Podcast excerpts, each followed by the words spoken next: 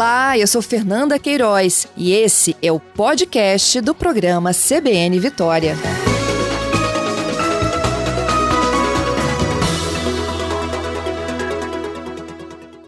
Fábio Damasceno, secretário, bom dia. Bom dia, Fernanda. Bom dia a todos os ouvintes.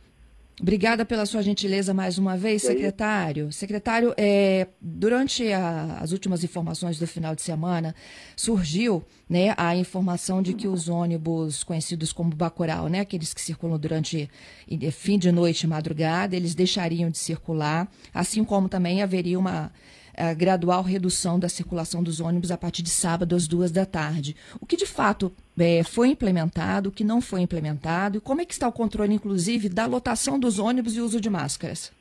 É, justamente, Fernanda. É, quanto a isso, nós estamos fazendo uma série de avaliações. Houve essa sondagem de talvez paralisar o Bacurau e nos finais de semana, mas nós avaliamos que não é uma medida que vai surtir grandes efeitos agora, neste momento porque onde no final de semana a gente tem uma, uma queda grande do número de passageiros, então a gente consegue manter um espaçamento grande e muitas vezes as pessoas precisam se deslocar principalmente para hospitais, para alguns serviços essenciais, então é importante. Assim como o Bacurau, que o Bacurau parece, ele transporta muito pouca gente, mas ele tem uma ferramenta fundamental, que são algumas atividades essenciais durante a madrugada, durante a noite, como por exemplo o transporte dos motoristas e cobradores. Então nós tem uma série de avaliações, claro, como eu até escutei você antes falando, com a retomada do comércio, nós precisamos fazer uma série de avaliações no transporte para a gente possa evitar aglomerações. Então, neste momento, por enquanto, nós não, não vamos tomar nenhuma medida, mas no futuro, claro, pode ser que a gente tenha que tomar algumas outras medidas mais restritivas em relação ao transporte público, e tudo isso está sendo conversado junto com o governador, junto com o comitê, que a gente possa ter a melhor avaliação de como será também a retomada do comércio e a utilização do transporte público nessa retomada é fundamental também. É ok. É, é, com a circulação dos ônibus no sábado, no domingo, durante a madrugada, a gente acaba não conseguindo reduzir né, o número de pessoas circulando nas ruas. É, seria essa a estratégia? É, também, porque quando você, se você tem no final de semana, né, ou se você abre o comércio no final de semana, você tem uma concentração e essa possibilidade do transporte público, pode ser que você tenha uma aglomeração grande tanto no comércio quanto no transporte público, que isso não é hoje é o que é menos recomendado para qualquer situação de contágio, para evitar o contágio, é a aglomeração de pessoas mas nós estamos avaliando como tem uma redução muito grande nos finais de semana, a demanda caiu mais de 60% no sábado e domingo, nós estamos mantendo uma frota operando como se fosse um sábado e domingo normal, não houve essa redução para justamente ter o espaçamento. Então acredito que hoje no transporte público é melhor a gente adotar a conscientização das pessoas, por isso que eu faço um alerta muito importante, muito importante mesmo, Fernanda. O ônibus lotado é se todo mundo estiver sentado. Então, na verdade, o ônibus lotado mudou a nossa concepção. Então, não entre no ônibus se tiver pessoas em pé. Essa é a consciência, a gente não consegue, Fernando, são mais de 20 mil viagens por dia, são 1.300 ônibus em operação, a gente não consegue estar em todos os cantos da grande vitória. Então a pessoa tem que ter a consciência, os ônibus aumentaram a frequência, tem ônibus que conseguem ir no terminal e voltar muito mais vezes. Com a mesma frota, a gente conseguiu aumentar o número de viagens então espere o próximo, nós temos o um aplicativo que indica o horário desse próximo ônibus, então espere o próximo ônibus, não aglomere dentro do ônibus, hoje é fundamental, utilizem as máscaras pessoais, que a gente possa evitar o contágio, principalmente no transporte público. Pois é, mas ainda tem muitas linhas, secretário, né? E a população denuncia isso diariamente, que continuam circulando muito lotadas. Na verdade, Fernando, o que a gente percebe nós disponibilizando toda a frota, é isso que eu estou falando, é uma questão de consciência. A gente, por exemplo, nos terminais, nós temos fiscais, as filas estão sendo organizadas, as pessoas estão mantendo dois metros de distância, um metro e meio, dois metros de distância uma das outras.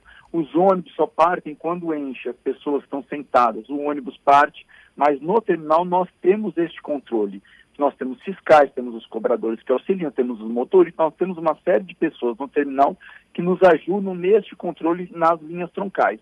O problema está ocorrendo maior nas linhas alimentadoras, quando parte do bairro para uhum. o terminal ou no meio do caminho, onde eu entendo também a, angústia das pessoas, o primeiro ônibus que passa é aquele que ele quer embarcar, então todos acabam lutando. Por isso que eu peço a conscientização das pessoas. Não embarquem em ônibus onde todas as cadeiras já estejam ocupadas. Não embarque onde tem pessoas em pé.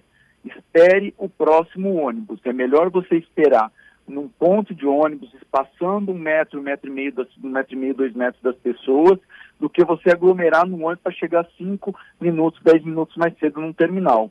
Então, essa é a principal recomendação que a gente passa. O problema é o embarque nos bairros, não é embarque nos terminais. Nos terminais nós temos o controle das filas, a gente tem ônibus reserva, os fiscais já têm liberdade para colocar ônibus. Então, por exemplo, se o ônibus vai sair daqui a 10 minutos na linha 515 terminal Campo Grande, e você vê que tem uma fila formando, ele já tem essa flexibilidade de chamar um ônibus antecipar esvaziar a fila e botar a gente sentado no ônibus. O problema é ao longo do percurso desse ônibus que muitas vezes as pessoas e a gente tem identificado onde é que são esses pontos. Nós aumentamos o número de viagens, mas a gente precisa que as pessoas tenham consciência para não embarcar nesse, nesse ônibus. Havia uma orientação, secretário, para o uso exclusivo na Grande Vitória do cartão.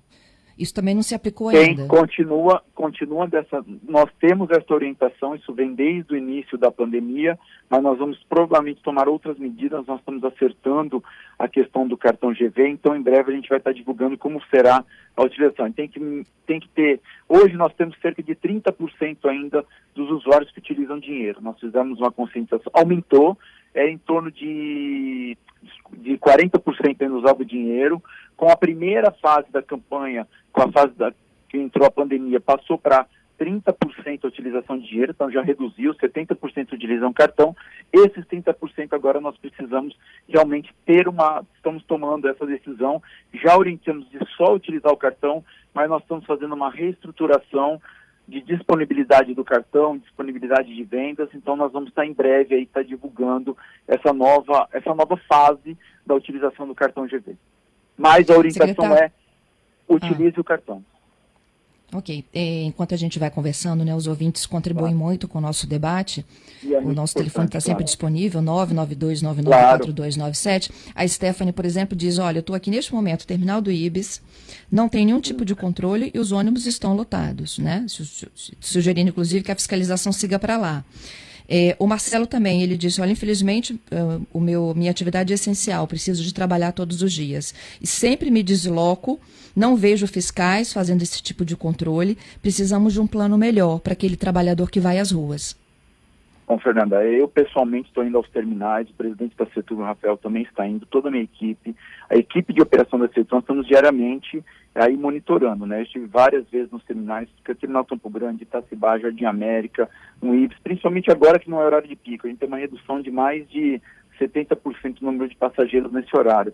Então, nós estamos frequentemente fazendo esse monitoramento, orientação da Setuba é que faça o monitoramento, as empresas também, que a gente possa não ter é, essa questão de concentração de pessoas no horário de pico.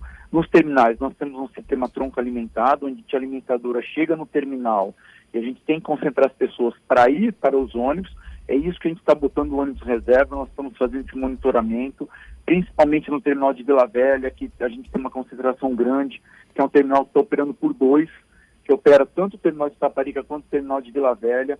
Então nós estamos adequando toda a frota dia a dia porque com a volta, da, tem uma outra questão, Fernando, dia a dia, com a volta de atividades, as pessoas estão mudando o perfil do transporte. Então a gente tinha uma, um, dimensionamento, um, um dimensionamento das linhas para a primeira semana, que a gente tinha só 25% da demanda, a demanda subiu para 35%, a gente tem outro dimensionamento.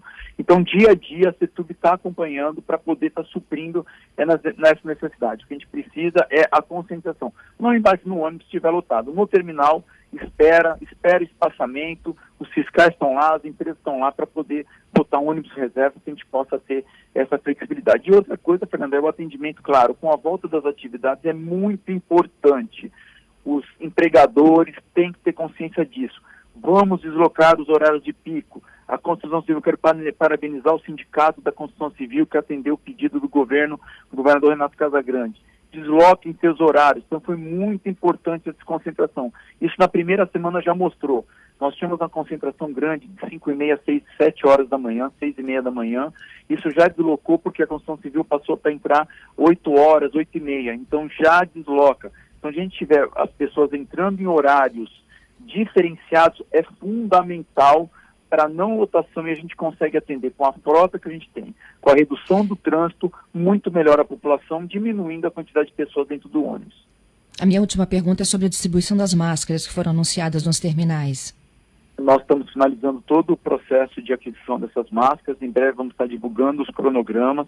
Provavelmente a gente não dá para distribuir de uma vez só em todos os terminais, então a gente vai estar montando essa logística, está sendo montada e o governador vai estar anunciando essa logística em breve, que a gente possa estar entregando efetivamente um milhão de máscaras para nas pessoas, primeiro, para as pessoas que usam o Transcol e, seu, e as pessoas que estão em torno dessas pessoas, motoristas cobradores, nós já entregamos 10 mil máscaras, hoje estamos entregando mais 10 mil máscaras para ele, então é obrigatório o uso de máscaras agora dos motoristas e cobradores a partir que nós tivemos essa distribuição de máscaras, já que é uma situação de calamidade pública, uma situação que a gente precisa ter essa produção, nós vamos estar tomando as medidas aí de, de orientação para que a população, utilizando o transporte público, mantenha espaçamento da fila, só ande sentado, utilize máscara e utilize cartão GV. Acho que com isso a gente consegue ainda atender a população em relação aos serviços essenciais e a, consegue diminuir o contágio dentro do transporte público.